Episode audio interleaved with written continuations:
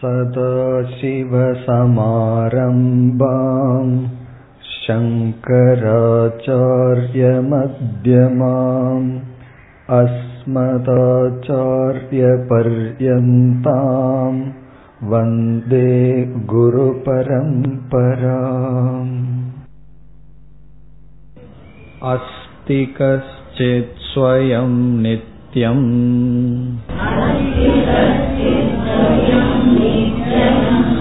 அகம் பிரத்யயலம்பனஹ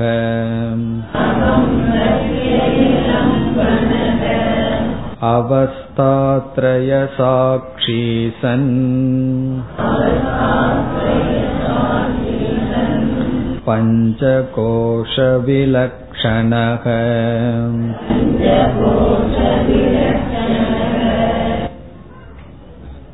இப்பொழுது நாம் பரமாத்மா என்றால் என்ன என்ற கேள்விக்கு பதிலை பார்த்து வருகின்றோம். சென்ற வகுப்பில்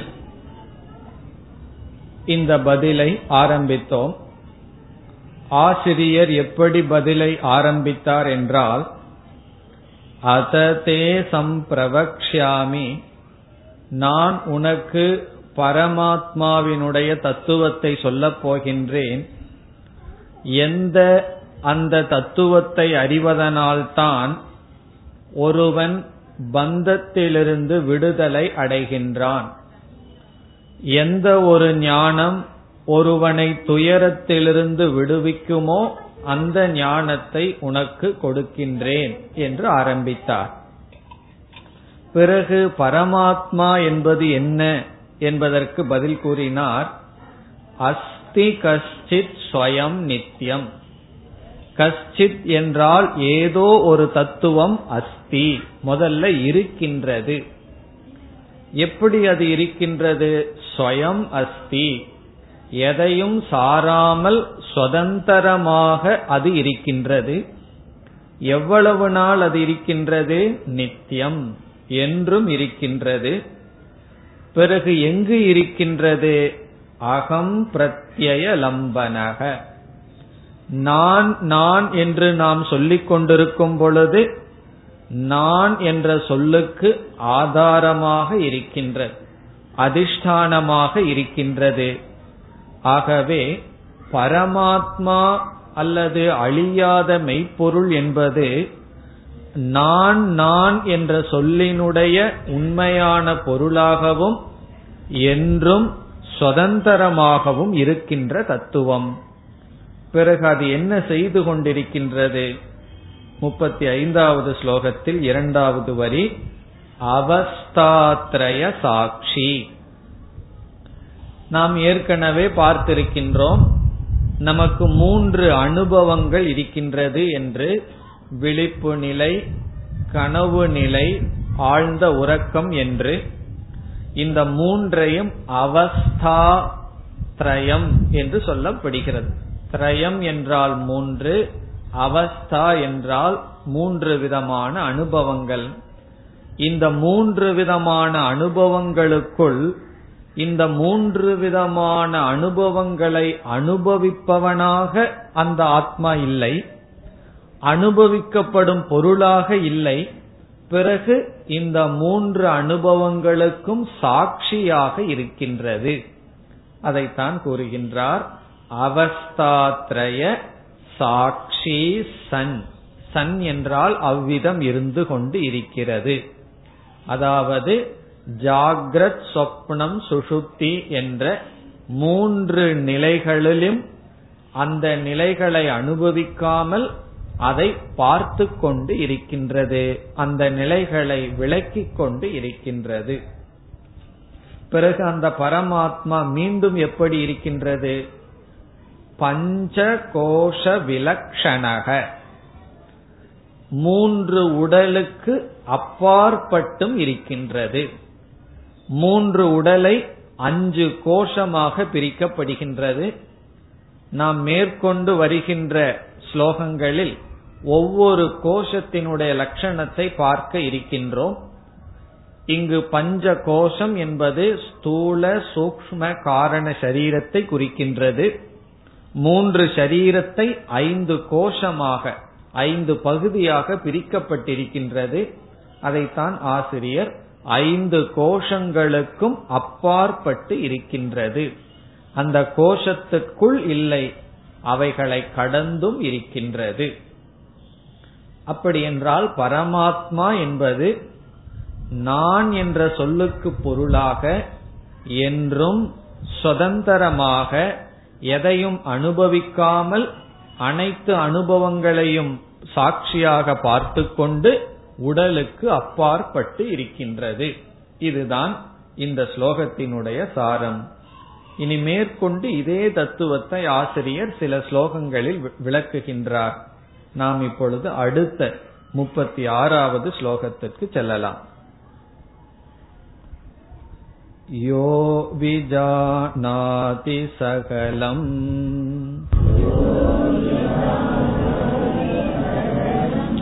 ஜாக்ரத் ஸ்வப்ன சுஷுப்திஷு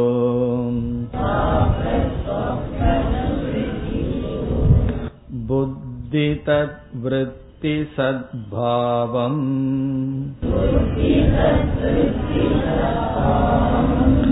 அபாவமகமித் யயம்.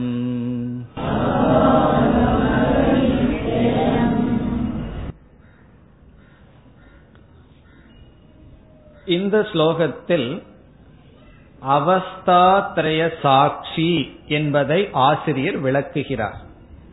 சென்ற ஸ்லோகத்தில் அவஸ்தாத்ரய சாட்சியாக இருக்கிறது ஆத்மா என்று சொன்னார். அதை இங்கு விளக்குகின்றார். மிகவும் சுலபமான எளிமையான ஸ்லோகம்தான். ஸ்லோகத்திற்குள் சென்றால் யக விஜாநாதி சகலம். யக என்றால் எந்த, இங்கு எந்த என்ற சொல் எந்த ஆத்மாவானது, எந்த பரமாத்மாவானது என்ன செய்கின்றது? விஜாநாதி. விஜாநாதி என்றால் அறிகிறது, சாட்சியாக அனைத்தையும் அறிந்து கொண்டு இருக்கின்றது. சாட்சீசன் என்று சொன்னார், சாட்சியாக அறிகிறது. எதை அறிகின்றது? சகலம். சகலம் என்றால் அனைத்தையும். அதனாலதான் அந்த ஆத்மாவுக்கு தெரியாம ஒன்றும் நடைபெற்று விடாது, அது அனைத்தையும் அறிந்து கொண்டு இருக்கின்றது. இப்ப யக விஜாநாதி சகலம், எந்த ஒரு ஆத்மா அனைத்தையும் அறிந்து கொண்டு இருக்கின்றதோ. இப்ப அனைத்துங்கிறது 3 அவஸ்தைக்குள் இருக்கின்ற அனைத்து அனுபவங்களையும், அதை அடுத்த சொல்லில் விளக்குகின்றார். ஜாக்ரத் சொப்ன சுஷுப்திஷு. ஜாக்ரத் என்றால் விழிப்பு நிலை, சொப்பனம் என்றால் கனவு, சுஷுப்தி என்றால் உறக்கம். விழிப்பு, கனவு, உறக்கம் என்கின்ற 3 அனுபவத்திற்குள் எவைகளெல்லாம் இருக்கின்றதோ அனைத்தையும் அறிகின்றது.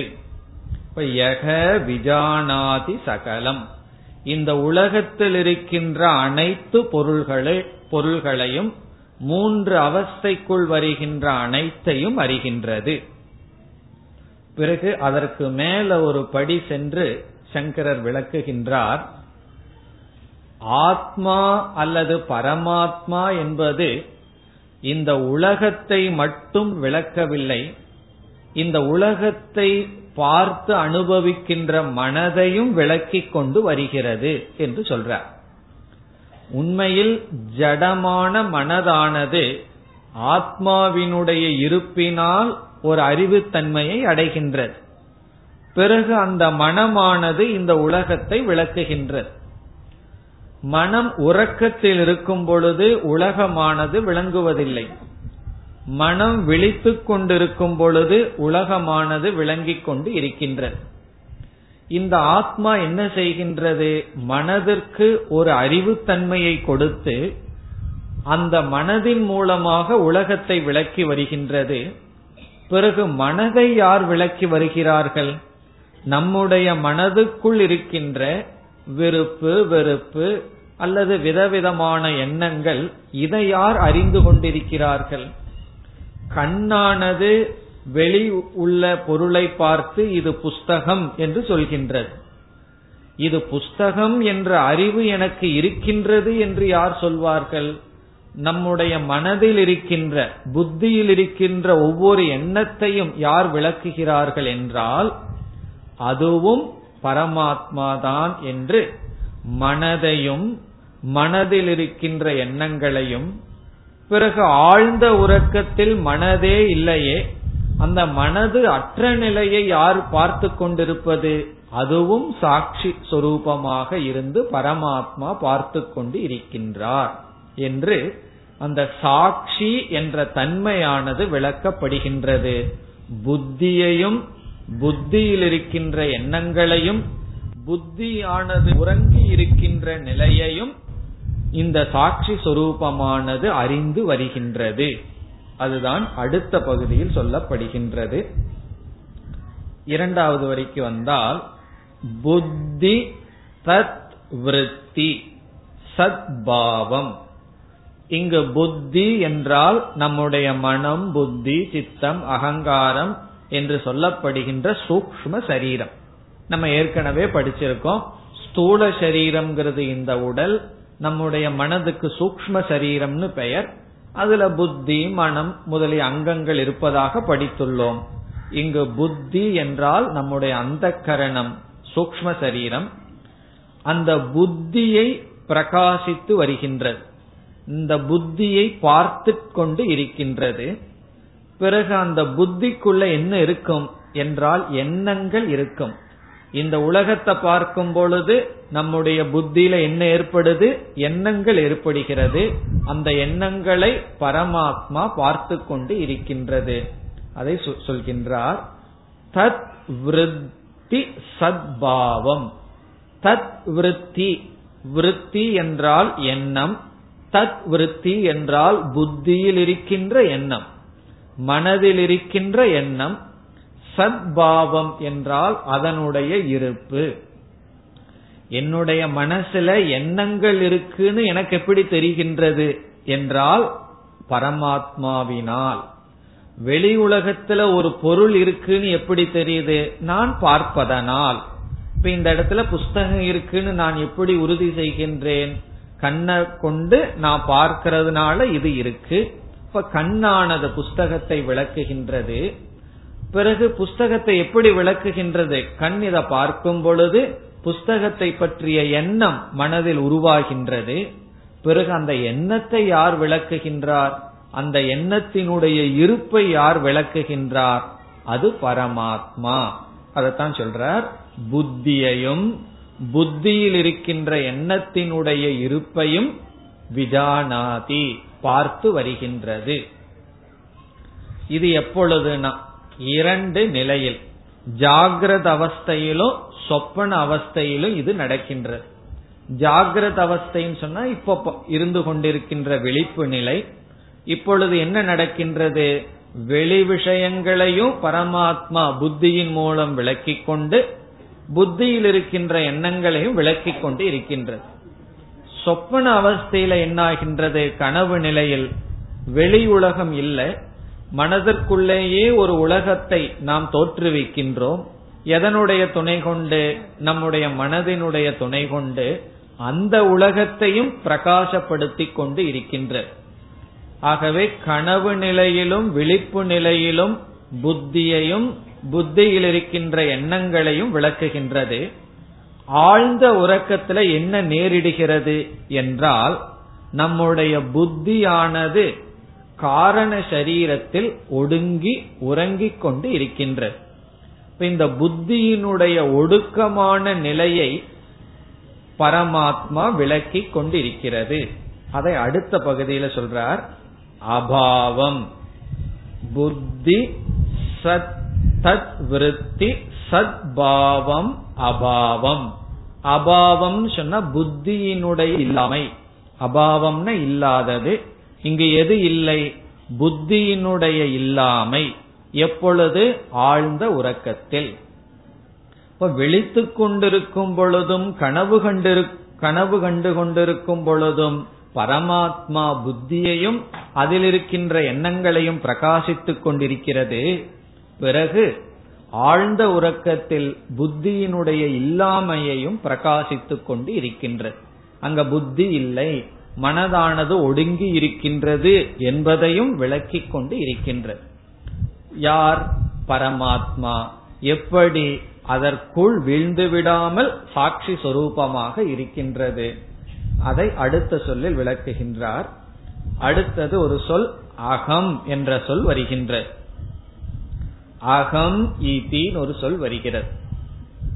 அகம் என்றால் நான், ஈதி என்றால் என்று பொருள். அகம் ஈதிங்கிறதை எப்படி நாம் இங்கு சம்பந்தப்படுத்த வேண்டும்?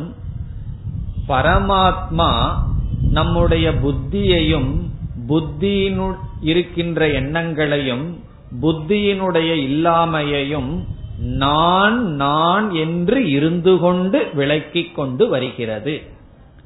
அகம் இதி என்றால் அகம் அகம் இதி வர்த்தமானகசன், அதாவது நான் நான் என்று இருந்து கொண்டு விளக்கிக் கொண்டு வருகிறது. இப்ப பரமாத்மா நமக்குள்ள எப்படி இருக்கின்றார்? நான்கிற சொல்லினுடைய உண்மையான பொருளாக இருக்கிறார். எனக்கு இது தெரியவில்லையேன்னு சொன்னா அது தெரியாததனாலதான் தெரிஞ்சுக்கிறதுக்கு இந்த நூல்களை எல்லாம் நம்ம படிக்கின்றோம். இப்ப நான்கிற சொல்லுக்கு இந்த உடல் மனசுன்னு நினைச்சிட்டு இருக்கோம். ஆனா பரமாத்மா தான் நான்கிற சொல்லுக்கு உண்மையான பொருள். இப்ப அகம் இதி என்றால் எந்த ஒன்று நான் நான் என்று இருந்து கொண்டு புத்தியையும் புத்தியினுடைய இல்லாமையையும் சகலத்தையும் அறிந்து கொண்டு இருக்கின்றதோ. பிறகு கடைசியில் ஒரு சொல்றதுக்கு அயம். அயம்னா இதுதான் ஆத்மா. அயம்னா இது அர்த்தம். இப்ப அயம்ங்கிறது எப்படி சேர்த்திக்கணும்? அயம் பரமாத்மா, இதுதான் பரமாத்மா. இப்ப இந்த முழு ஸ்லோகத்தினுடைய பொருள் எப்படி வருகின்றது? நான் நான் என்று இருந்து கொண்டு எந்த ஒரு தத்துவமானது மூன்று அவஸ்தைகளிலும் அனைத்தையும் அறிந்து கொண்டு புத்தியையும் அதிலிருக்கின்ற எண்ணங்களையும் பிறகு என் புத்தியினுடைய இல்லாமையையும் அறிந்து கொண்டு இருக்கிறதோ அயம், அதுதான் பரமாத்மா. இது சென்ற ஸ்லோகத்துல சொன்ன அவஸ்தாத்ரய சாட்சி, அவஸ்தைகளை சாட்சியாக பார்த்து கொண்டிருக்கின்றது என்பதனுடைய விளக்கம். இனி நாம் அடுத்த ஸ்லோகத்திற்கு செல்லலாம். 37வது ஸ்லோகம். யப் பஷ்யதி ஸ்வயம் சர்வம்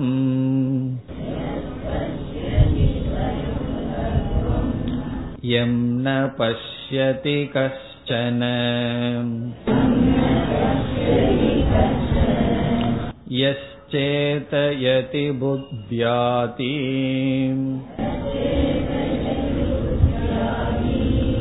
ந தத்யம் சேதயத்யயம்.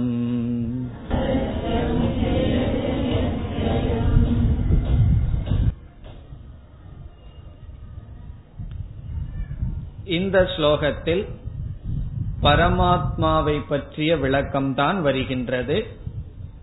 முக்கியமான ஓரிரு கருத்துக்களை சங்கரர் இங்கு நமக்கு கொடுக்கின்றார். என்ன சொல்கின்றார்? பரமாத்மா என்பது அறிவு சொரூபமானது, அனைத்தையும் அறிவு சொரூபமாக்கி இந்த உலகத்தை பார்க்க வைத்துக் கொண்டு இருக்கின்றது. உண்மையில் நம்முடைய ஸ்தூல உடல் எப்படி ஜடமோ அல்லது இந்த பிரபஞ்சம் எப்படி ஜடமாக இருக்கிறதோ அதுபோல நம்முடைய உடலும் நம்முடைய மனதும் பஞ்சபூதங்களினுடைய சேர்க்கை. இவைகளெல்லாம் ஜடமாகவே தான் இருக்கின்றது. ஆனால் ஜடமாக இருந்தாலும் நம்முடைய மனதும் உடலும் ஒரு அறிவுத்தன்மையை இருப்பதை நாம் பார்க்கின்றோம். உடல் ஜடம் தானேன்னு சொல்லி யாராவது உடலை தாக்கினால் நமக்கு உணர்வு இருக்கின்றது அல்லவா? ஆகவே அறிவுத்தன்மை உடலிலும் மனதிலும் இருக்கின்றது. அது எங்கிருந்து வந்தது என்றால் அதை இங்கு சொல்கின்றார், பரமாத்மாதான் உடலுக்கும் மனதிற்கும் சேதனத்துவம், சேதனத்துவம்னு அறிவுத்தன்மையை கொடுத்து பிறகு மனதின் மூலமாக உலகத்தை பார்த்து வருகின்றார் என்று சொல்கின்றார். இது ஒரு கருத்து. இனி ஒரு கருத்து இங்கு என்ன சொல்லப்படுகிறது என்றால், பரமாத்மா மனதை பிரகாசப்படுத்திக் கொண்டும் மனதை பார்க்கின்றார். பிறகு பிரகாசப்படுத்தப்பட்ட மனம் இந்த உலகத்தை பார்க்கின்றது. ஆகவே மனதின் துணை கொண்டு பரமாத்மா இந்த உலகத்தை அறிந்து வருகின்றார் என்று நமக்கு பொருள் கிடைக்கின்றது. பரமாத்மா மனதை பிரகாசப்படுத்துகிறார், பரமாத்மா மனதின் மூலமாக உடலை பிரகாசப்படுத்துகின்றார் என்றால், அடுத்த கேள்வி, பரமாத்மாவை யார் பிரகாசப்படுத்துவது, பரமாத்மாவை யார் பார்க்கிறார்கள் என்பது அடுத்த கேள்வி. பரமாத்மா மனச பார்க்குது, மனசு உலகத்தை பார்க்குதுன்னு சொன்னோம். இனி பரமாத்மா யாரை, பரமாத்மாவை யார் பார்க்கிறார்கள், யார் அனுபவிக்கிறார்கள் என்ற கேள்வி வரும் பொழுது இங்கு சொல்கின்றார், பரமாத்மாவை யாரும் அனுபவிக்க முடியாது, பரமாத்மாவை யாரும் பிரகாசப்படுத்த முடியாது. காரணம் என்ன? அது ஸ்வயம் பிரகாசமாக இருக்கின்றது. இதத்தான் சாஸ்திரத்துல ஸ்வயம் ஜோதிஹி என்று சொல்வார்கள். அது ஸ்வயமாக பிரகாசமாக இருக்கின்றது, அதை பார்ப்பதற்கு வேறு யாரும் கிடையாது. அதுதான் உலகத்தை பார்க்கதே தவிர அதை யாரும் பார்க்க வேண்டிய அவசியம் இல்லை. பிறகு முதல் வரியில் என்ன சொல்றார், இந்த மனசானது உலகத்தை விளக்கும் பொழுது, கண்ணு ஒரு பொருளை பார்க்கும் பொழுது, காது கேட்கின்றது, இப்படி உலகத்தில் இருக்கிற பொருள்களை எல்லாம் மனசு விளக்கும் பொழுது, இந்த மனசு நேரடியாக இந்த உலகத்தை விளக்கி விடாது, ஏதாவது ஒரு சகாயம், உதவி தேவை. இந்த புஸ்தகத்தை பார்க்கணும்னு சொன்னா வெளிச்சம் தேவைப்படுது, கண்ணு மனசுக்கு தேவைப்படுது, கண்ணினுடைய துணை கொண்டுதான் மனது இந்த புஸ்தகத்தை பார்க்கும். அப்படி மனமானது எதை விளக்கினாலும் ஒரு உதவியினுடைய துணை கொண்டுதான் விளக்குகின்றது.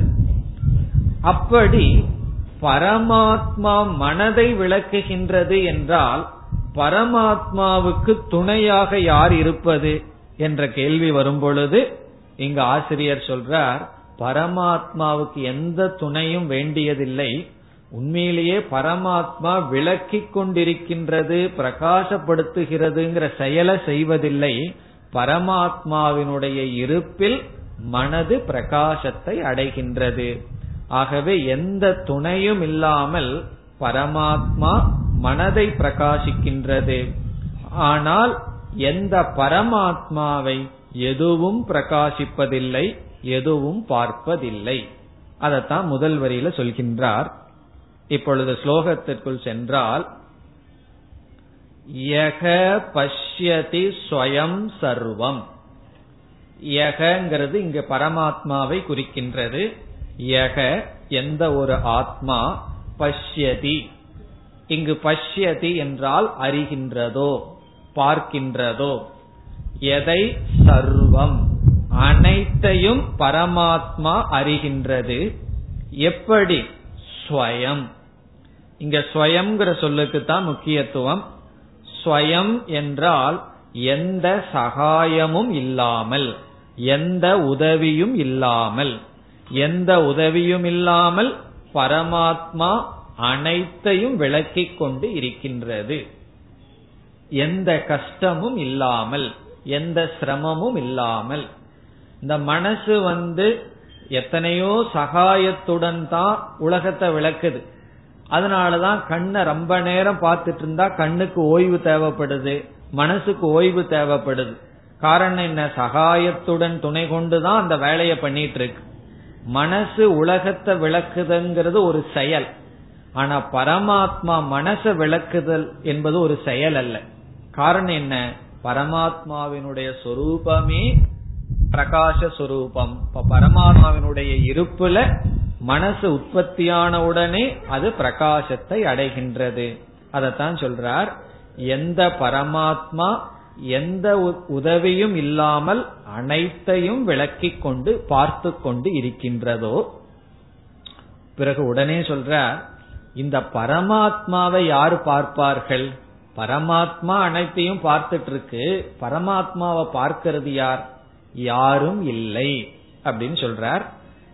எம்ன பஷ்யதி கஷ்டன, எம் என்றால் எந்த பரமாத்மாவை, எம் என்றால் எதை, எந்த பரமாத்மாவை, கஷ்டன யாரும், கஷ்டன யாரும், ந பஷ்யதி பார்ப்பதில்லை, எந்த பரமாத்மாவை யாரும் பார்ப்பதில்லை. எந்த பரமாத்மா அனைத்தையும் பார்த்து கொண்டிருக்கின்றதோ, எந்த பரமாத்மாவை யாரும் பார்ப்பதில்லையோ. இப்ப பரமாத்மாவினுடைய லட்சணம் என்ன? அனைத்தையும் இது பார்க்குது, இதை யாரும் பார்ப்பதில்லை. அதனுடைய அர்த்தம் என்ன? இந்த பரமாத்மாவை விளக்குவதற்கு யாருடைய துணையும் அவசியம் இல்லை. சரி, இந்த பரமாத்மாவை விளக்குறதுக்கு யாருடைய துணையும் அவசியம் இல்லைன்னு நாம எப்படி புரிஞ்சுக்கிறதுன்னு ஒரு சந்தேகம் வரலாம். அதுக்கு ஒரு உதாரணம் சொன்னா உங்களுக்கு எளிதில் புரிந்துவிடும். இப்பொழுது இந்த புஸ்தகம் இருக்கான்னு உங்களிடம் கேட்டால் நீங்க என்ன சொல்வீர்கள்? பார்த்து சொல்றேன் அப்படின்னு சொல்வீர்கள். எந்த ஒரு பொருள் இருக்கிறதா அப்படின்னு கேட்டா நீங்கள் என்ன சொல்வீர்கள்? உடனே இருக்குன்னு சொல்ல முடியாது, அதை நான் பார்க்கணும், கேட்கணும். இப்ப இந்த மைக்ல சத்தம் வருதான்னு கேட்டா நீங்க என்ன சொல்வீர்கள்? வருகிறது. காரணம் என்ன? நான் கேட்கின்றேன். இப்படி ஏதாவது ஒரு பொருள் இருக்கான்னு கேட்டா அந்த பொருள் இருக்கிறதுன்னு எப்போ உங்களால சொல்ல முடியும்? ஏதாவது ஒரு கருவியினுடைய துணை கொண்டு ஒன்றை சார்ந்துதான் இருக்கிறதுன்னு சொல்ல முடியும். ஆனால் நீங்கள் இருக்கிறீர்களா அப்படின்னு நான் உங்களிடம் ஒரு கேள்வியை கேட்டா என்ன சொல்லணும்? இல்ல பக்கத்தில் இருக்கிறவங்கிட்ட கேட்டு சொல்றேன்னு சொல்வீர்களோ, இல்ல நான் பார்த்து சொல்றேன், நான் இருக்கிறேனான்னு சொல்லி, இல்ல கொஞ்சம் கேட்டு சொல்றேன், இல்ல கொஞ்சம் சுவைத்து சொல்றேன், இல்ல கொஞ்சம் முகர்ந்து மோந்து பார்த்து சொல்றேன்னு சொல்லுவோமா? நான் இருக்கின்றேங்கிறதுக்கு நம்ம சொல்றோம் நான் இருக்கேன், எந்த கருவியை பயன்படுத்தி நான் இருக்கேன்னு சொல்றோம் என்றால் எந்த கருவியையும் நாம பயன்படுத்துறதில்ல, நான் இருக்கிறேன் என்பது சுயமாக சித்திக்கின்றது. இந்த உலகத்துல இந்த உடல் முதல் கொண்டு இருக்கா அப்படின்னு சொன்னா அதை நம்ம பார்த்துதான் சொல்லணும்.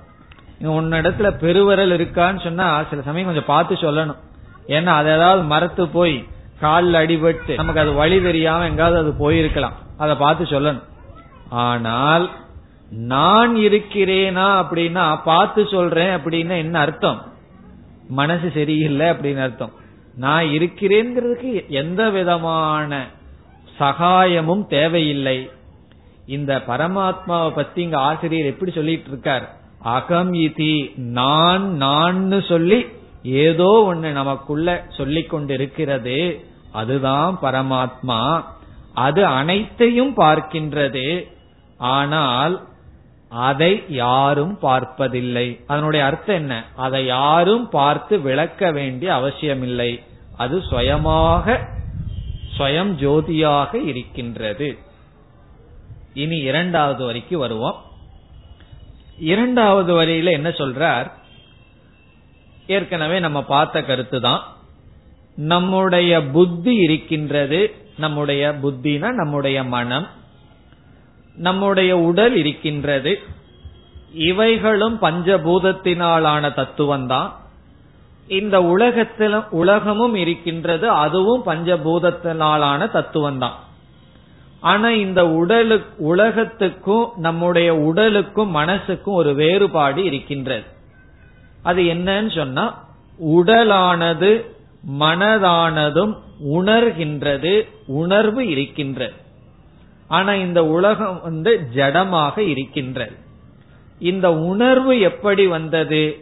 ஜடமான மனசுக்கும் ஜடமான இந்த உடலுக்கும் சேதனத்துவம் எப்படி வந்தது என்றால் அது சாட்சியினால் அல்லது அது பரமாத்மாவினால் அப்படின்னு சொல்றார். இப்ப பரமாத்மா புத்திக்கும் உடலுக்கும் சேதனத்துவத்தை கொடுத்துள்ளது. ஆனால் எந்த புத்தியானது உடலானது பரமாத்மாவுக்கு அறிவுத்தன்மையை கொடுக்க வேண்டிய அவசியம் இல்லையோ? காரணம் என்ன? பரமாத்மாதான் இந்த உடலுக்கும் மனசுக்கும் அறிவுத்தன்மையை கொடுக்கின்றது என்று சொல்கிறார். இந்த இடத்துல கொஞ்சம் சிந்திச்சோம்னா இனி ஒரு சந்தேகமும் நமக்கு வரலாம். பரமாத்மா எந்த இடத்துல இருக்கு? எல்லா இடத்திலையும் வியாபிச்சிருக்குன்னு நம்ம படிப்போம். இப்ப எல்லா இடத்திலையும் வியாபிச்சிருந்தா ஏன் நம்முடைய மனசுக்கும் உடலுக்கும் மட்டும் சேதன தத்துவத்தை கொடுக்குது? இந்த உலகத்துக்கு ஜடத்தை தான் கொடுத்திருக்கே. இந்த உலகம் ஜடமா இருந்ததுன்னா அப்ப இந்த உலகத்துக்குள்ள பரமாத்மா இல்லையான்னு சந்தேகம் வரலாம். அதை நம்ம எப்படி புரிந்து கொள்ள வேண்டும்? பரமாத்மா எல்லா இடத்திலும் இருந்தாலும் பரமாத்மாவினுடைய அறிவு சொரூபத்தை வாங்கிறதுக்கு மனசுக்கு தான் தகுதி இருக்கின்றது, ஜடமான உலகத்துக்கு தகுதி இல்லை. அது எப்படி என்றால், இங்கு மீண்டும் ஒரு உப்பினுடைய உஷ்ணத்தை வாங்கி கொள்கின்றது. பிறகு அந்த நீரும் உஷ்ணமா இருக்கு. அந்த நெருப்புக்குள்ள இரும்பு குண்டை ஒண்ணு போடுறோம். இரும்பு குண்டை நெருப்புக்குள்ள போட்டோம்னா கொஞ்ச நேரத்தில் என்ன ஆகும்? அந்த இரும்பு குண்டானது நெருப்பினுடைய உஷ்ணத்தை வாங்கிக்கும். பிறகு அந்த கருப்பு கலரா இருக்கிற இரும்பு குண்டு எப்படி தெரியும்? சிவப்பு கலரா நெருப்பினுடைய வர்ணத்துடன் தெரியும். காரணம் என்ன? நெருப்போடு சம்பந்தப்படும் பொழுது அந்த இரும்பு குண்டானது நெருப்பினுடைய பிரகாசத்தையும் நெருப்பினுடைய உஷ்ணத்தை வாங்கிக்குது. இப்ப நெருப்புக்கு ரெண்டு தன்மை இருக்கு, ஜோதி பிரகாசமான தன்மை, உஷ்ணமான தன்மை. இந்த ரெண்டையும் அந்த இரும்பு குண்டு வாங்கிக்குது. ஆனா ஒரு தண்ணிய பார்த்து இது வெந்நீரா அல்லது குளிர்ந்து இருக்கான்னு சொல்லி பார்த்து சொல்ல முடியுமோ? பார்த்து சொல்ல முடியாது. காரணம் என்ன? நீரானது நெருப்பினுடைய பிரகாசத்தை வாங்கிக் கொள்வதில்லை, நெருப்பினுடைய உஷ்ணத்தை தான் வாங்கிக்குது. அதனாலதான் கையில தொட்டு பார்க்க வேண்டியது இருக்கு, அது வெந்நீரா உஷ்ணம் அதுல இருக்கா இல்லையான்னு சொல்லு. காரணம் என்ன என்றால், நெருப்புங்கிற தத்துவம் எல்லா இடத்திலும் இருந்தாலும் நீருக்கு நெருப்பினுடைய உஷ்ணத்தை மட்டும் வாங்கிக்கிறதுக்கு சக்தி இருக்கு. ஆனா இரும்பு குண்டுக்கு உஷ்ணத்தையும் வாங்குற சக்தி இருக்கின்றது, அதனுடைய ஒளியையும் வாங்க சக்தி இருக்கின்றது. அதே போல பரமாத்மா எல்லா இடத்திலும் இருந்தாலும் மனசுக்கு பரமாத்மாவினுடைய சைத்தன்யத்தை வாங்கிக் கொள்வதற்கும், பிறகு பரமாத்மாவினுடைய சத் இருத்தல்ங்கிற தன்மையை வாங்கிக் கொள்றதுக்கும் சக்தி இருக்கு. ஆனா இந்த உலகம் இருக்கே, இந்த ஜடமான உலகத்துக்கு பரமாத்மாவினுடைய அறிவை வாங்கிறதுக்கு சக்தி இல்லை. ஏன்னா இது தமோ குணத்தினுடைய மாறுதல். நம்முடைய மனசுங்கிறது சத்துவ குணத்தினுடைய மாறுதல், சத்துவ குணத்திலிருந்து வந்தது. ஆகவே பரமாத்மா எல்லா இடத்திலும் இருந்தாலும் மனசுக்கு அறிவுங்கிற தன்மையை கொடுக்கின்றது. அந்த மனசு உடலோட சம்பந்தப்பட்டதுனால மனதானது உடலுக்கு சேதனத்துவத்தை கொடுக்கின்றது. ஆனா உண்மையில் பரமாத்மா எல்லா இடத்திலும் இருக்கின்றது. இந்த கருத்தை தான் இரண்டாவது வரியில் ஆசிரியர் பேசுகிறார். இப்பொழுது இரண்டாவது வரிக்கு சென்றால், யக சேதயதி புத்தியாதி. யக எந்த ஒரு பரமாத்மா, சேதயதி என்றால் அறிவூட்டுகிறாரோ, சேதனத்தை கொடுக்கிறாரோ, அறிவூட்டுகிறாரோ, அறிவுத்தன்மையை உணரும் தன்மையை கொடுக்கின்றாரோ. எதற்கு? புத்தியாதி, புத்தி முதலியவற்றிற்கு.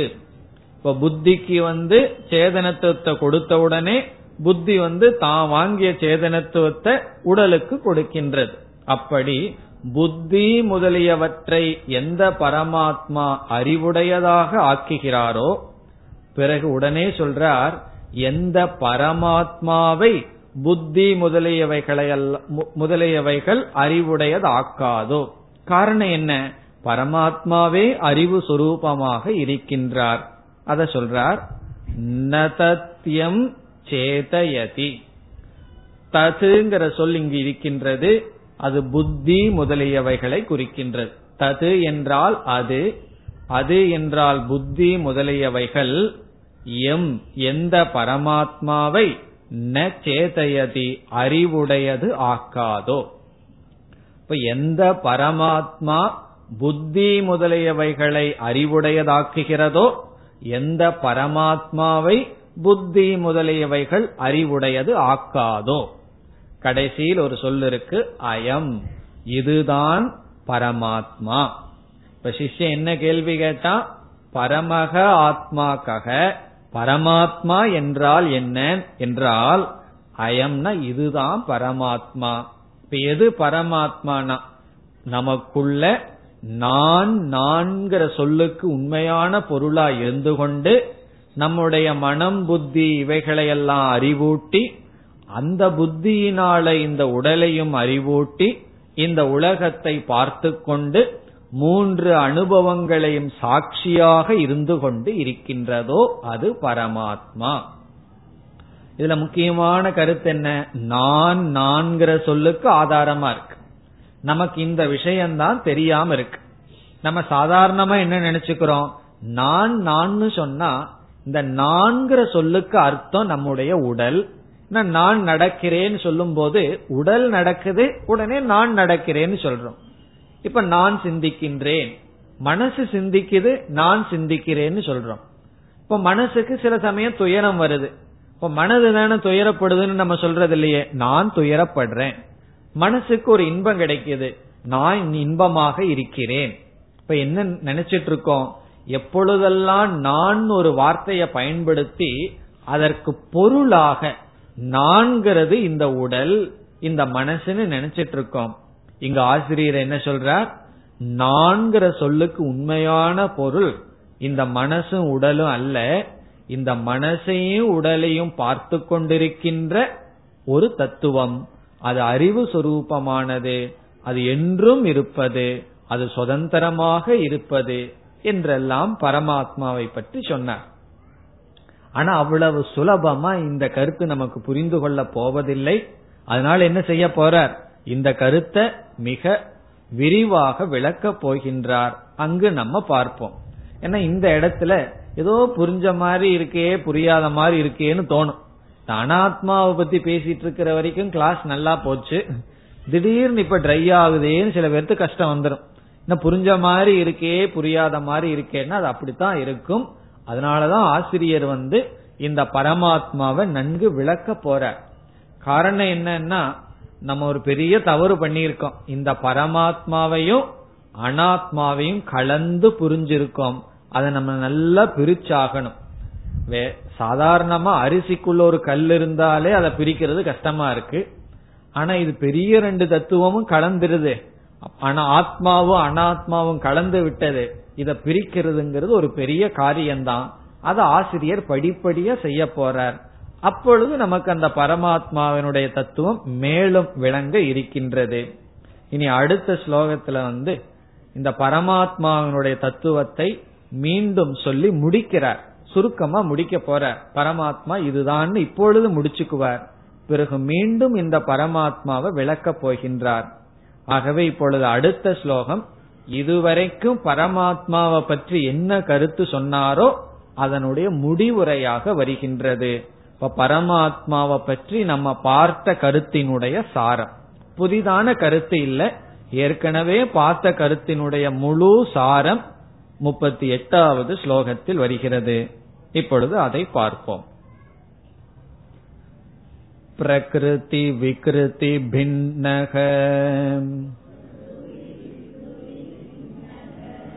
சுத்த போத ஸ்வபாவக சத் அசத் சத் அசத் இதமசேஷம் பாசயன் நிர்விசேஷக விலசதி பரமாத்மா ஜாக்ரதாதிஷு அவஸ்தாசு அகமகமிதி சாக்ஷாத் சாக்ஷி ரூபேன புத்தேஹே.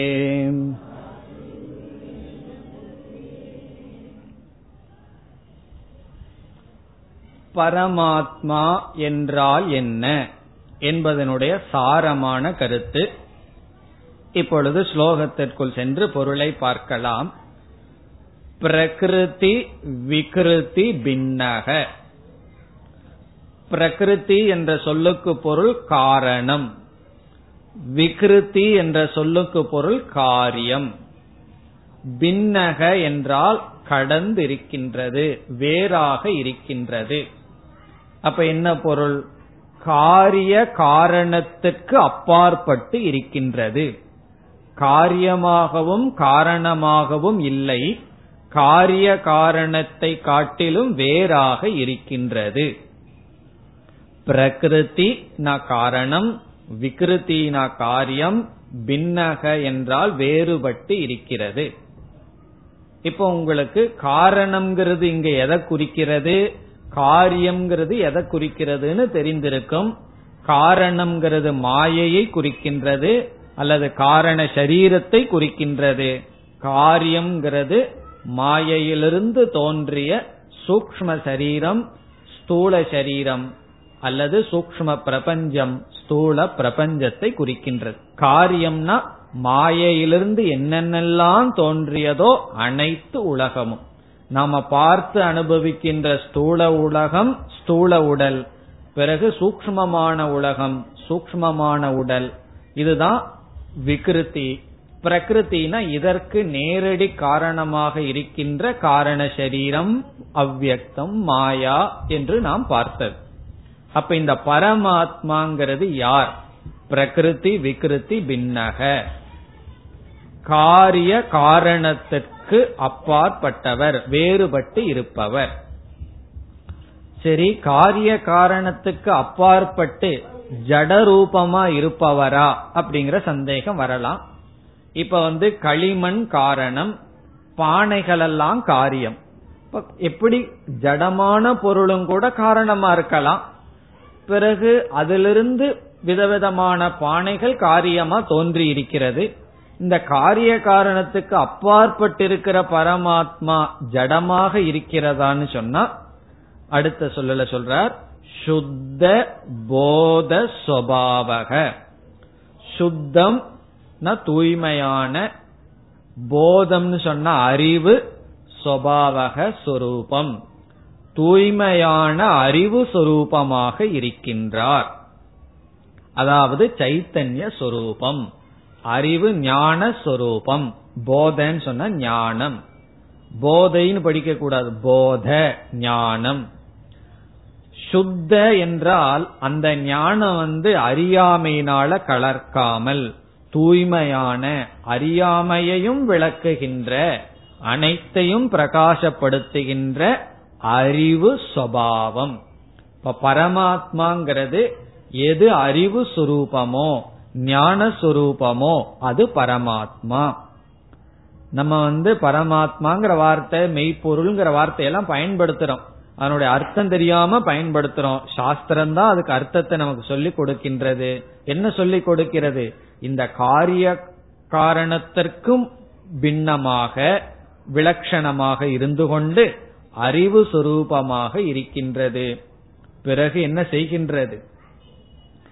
சத் அசத் இதம் அசேஷம். சத் என்றால் இந்த இடத்தில் கண்ணுக்கு தெரிபவைகள், அசத் என்றால் கண்ணுக்கு தெரியாதது. சத் அசத்துக்கு பல மீனிங் இருக்கு, பல அர்த்தங்கள் இருக்கு. சத்துனா இருத்தல், அசத்துனா இல்லை, அப்படி ஒரு அர்த்தம் இருக்கு. ஆனா இந்த இடத்துல சத் அப்படின்னு சொன்னா வெளித்தோற்றத்திற்கு வந்தது, அசத்துன்னு சொன்னா வெளித்தோற்றத்திற்கு வராதது. ஒன்னு வெளித்தோற்றத்திற்கு வராதத நம்ம அசத்துன்னு தான் சொல்லுவோம். இப்ப விதை இருக்கு, அந்த விதைக்குள்ள ஒரு மரம் வர போகுது, அந்த மரம் விதைக்குள்ள இருந்தாலும் அந்த இடத்துல மரம் இருக்கான்னு கேட்டா நம்ம என்ன சொல்லுவோம்? அசத்துன்னு தான் சொல்லுவோம், இல்லைன்னு தான் சொல்லுவோம். காரணம் என்ன? இனியும் வெளி தோற்றத்திற்கு வரவில்லை அல்லவா? ஆகவே அசத்துங்கிறது வெளி தோற்றத்திற்கு வராதது. என்ன இப்ப புரிஞ்சுக்கலாம்? அசத்துங்கிறத காரணம்னு சொல்லியும் சத்துங்கிறத காரியம்னு புரிந்து கொள்ளலாம். இந்த உலகமெல்லாம் சத், இதற்கு காரணமா இருக்கிற மாயை அசத். இந்த ரெண்டும் தான் சேர்ந்தது பிரபஞ்சம். அசேஷம்னா அனைத்தும், சத்தாகவும் அசத்தாகவும் இருக்கின்ற அனைத்தையும் என்ன செய்கிறது? பாசயன். பாசயன் என்றால் விளக்கிக் கொண்டு, இவைகளையெல்லாம் விளக்கிக் கொண்டு. இந்த சத் அசத் இருக்குன்னு நமக்கு எப்படி தெரியுது? காரிய காரணம் இருக்கின்றதுங்கிறது யார் காட்டுகிறார்? பரமாத்மா. இப்ப பரமாத்மா என்ன செய்கின்றது? சத் அசத் ஆகிய அனைத்தையும் பாசையன் விளக்கிக் கொண்டு, பிறகு தான் சத்தாகவோ அசத்தாகவோ இருக்கிறதா? இந்த இடத்துல சத்துனா காரணம் காரியம். தான் காரண காரியமா இருக்கான்னு சொன்னா அது கிடையாது அப்படின்னு சொல்றார். நிர்விசேஷக, அடுத்த சொல். நிர்விசேஷகன்னு சொன்னா தான் எந்த விதத்திலையும் காரணமாகவோ காரியமாகவோ இல்லாமல், அனைத்து காரிய காரணத்தை விளக்கிக் கொண்டும் தான் எந்த விசேஷமும் இல்லாமல் இருக்கின்றது. இதத்தான் நிர்குணம் என்று சொல்வார்கள். விசேஷம்னு சொன்னா குணம், நிர்விசேஷகன்னா நிர்குணம், எந்த விதமான குணமும் இல்லாமல். நிர்குணம்னா துஷ்ட குணம்னு ஒரு அர்த்தம் இருக்கு அவனுக்கு. அவன் நிர்குணமா இருக்கான் அப்படின்னு சொன்னா வேறொரு அர்த்தம் இருக்கு சமஸ்கிருதத்துல. நல்ல குணம் எல்லாம் அவனுக்கு இல்லைன்னு ஒரு அர்த்தம் இருக்கு. இந்த இடத்துல அப்படி பொருள் கிடையாது, எந்த குணமும் கிடையாது. நல்ல குணமாகட்டும் கெட்ட குணமாகட்டும் எதுவும் கிடையாது. தர்மத்திற்கும் அதர்மத்திற்கும் அப்பாற்பட்ட தத்துவம் நிர்விசேஷக. சரி, இப்படிப்பட்ட பரமாத்மா என்ன செஞ்சு கொண்டிருக்கிறது? விலசதி. பரமாத்மா விலசதின பிரகாசித்துக் கொண்டு இருக்கிறது, விளங்கிக் கொண்டு இருக்கிறது. எது? பரமாத்மா. இப்ப பரமாத்மா விளங்கிக் கொண்டு இருக்கிறது. எந்த இடத்துல எப்பொழுது விளங்கிக் கொண்டிருக்கின்றது? ஜாக்ரதாதிஷு அவஸ்தாசு, 3 அவஸ்தைகளில் விளங்கிக் கொண்டு இருக்கிறது. 3 அவஸ்தைகள் நமக்கு ஏற்கனவே தெரியும்னு சொல்லி ஆசிரியர் என்ன பண்றார்? ஜாகிரத் முதலிய அப்படின்னு போட்டுறார்.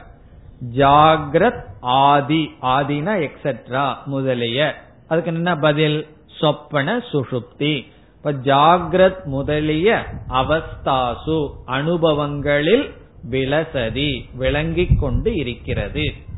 3 அனுபவங்களில் பரமாத்மா விளங்கிக் கொண்டு இருக்கிறது.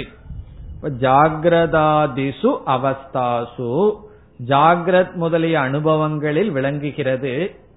எப்படி விளங்குகிறதுங்கிறதா முக்கியம். இப்ப ஜாகிரத் முதலிய அவஸ்தைகள்ல ஒரு பொருளா விளங்கிட்டு இருக்கா?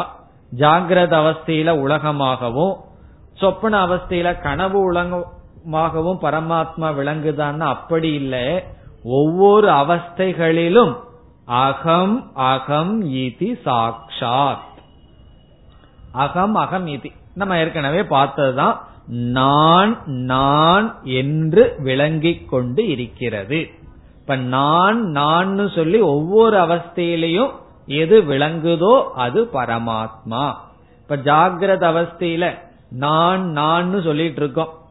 அப்படி நான் நான் சொல்லி எது விளங்கிக் கொண்டு இருக்கிறதோ, சொப்பன அவஸ்தையிலையும் நான் நான் சொல்லிக் கொண்டிருக்கின்றோம், அந்த நான் நான் என்ன விளங்கிக் கொண்டு இருக்கிறதோ. கனவுல ஆழ்ந்த உறக்கத்துல நான் நான் சொல்றதில்லை, ஆனா அனுபவம் மட்டும் நமக்கு வந்து கொண்டிருக்கின்றது. அந்த அனுபவத்தையும் விளக்கிக் கொண்டு இருக்கின்றதோ. இப்ப நான் நான் என்று சாக்ஷாத், சாக்ஷாத்னா நேரடியாக. எப்படி?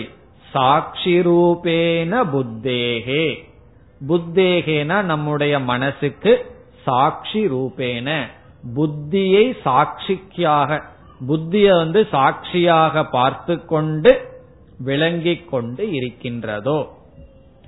எது? எந்த ஒரு தத்துவம் அப்படி விளங்குகிறதோ அந்த தத்துவம் தான் பரமாத்மா. இப்ப புத்தேகேனா புத்திக்கு, சாட்சி ரூபேனா சாட்சி சொரூபமாக. இப்ப சாட்சியினுடைய லட்சணம் என்னன்னு சொன்னா, தான் ஒன்றும் செய்யாமல் தன்னிடத்துல ஒரு மாற்றமும் இல்லாமல் மற்ற மாற்றத்தை யார் பார்க்கிறாரோ அவர் சாட்சி. சாட்சிக்கு லட்சணம் என்ன? தன்னுடைய இன்வால்மெண்ட் இருக்கக்கூடாது. கோர்ட்லயே யார சாட்சின்னு சொல்லலாம், தான் எதை பார்த்தானோ அதுல பங்கேற்று கொள்ள கூடாது. இவரும் போய் அந்த என்ன ஒரு நிகழ்ச்சி நடந்ததோ அதுல பங்கேற்றுட்டார்னு சொன்னா அவரை போய் சாட்சின்னு சொல்ல முடியுமோ? சாட்சின்னு சொன்னா தான் சம்பந்தப்படாமல் ஒரு மாற்றத்தை, ஒரு நிகழ்ச்சியை யார் கவனிக்கிறாரோ அவர் தான் சாட்சி. இங்க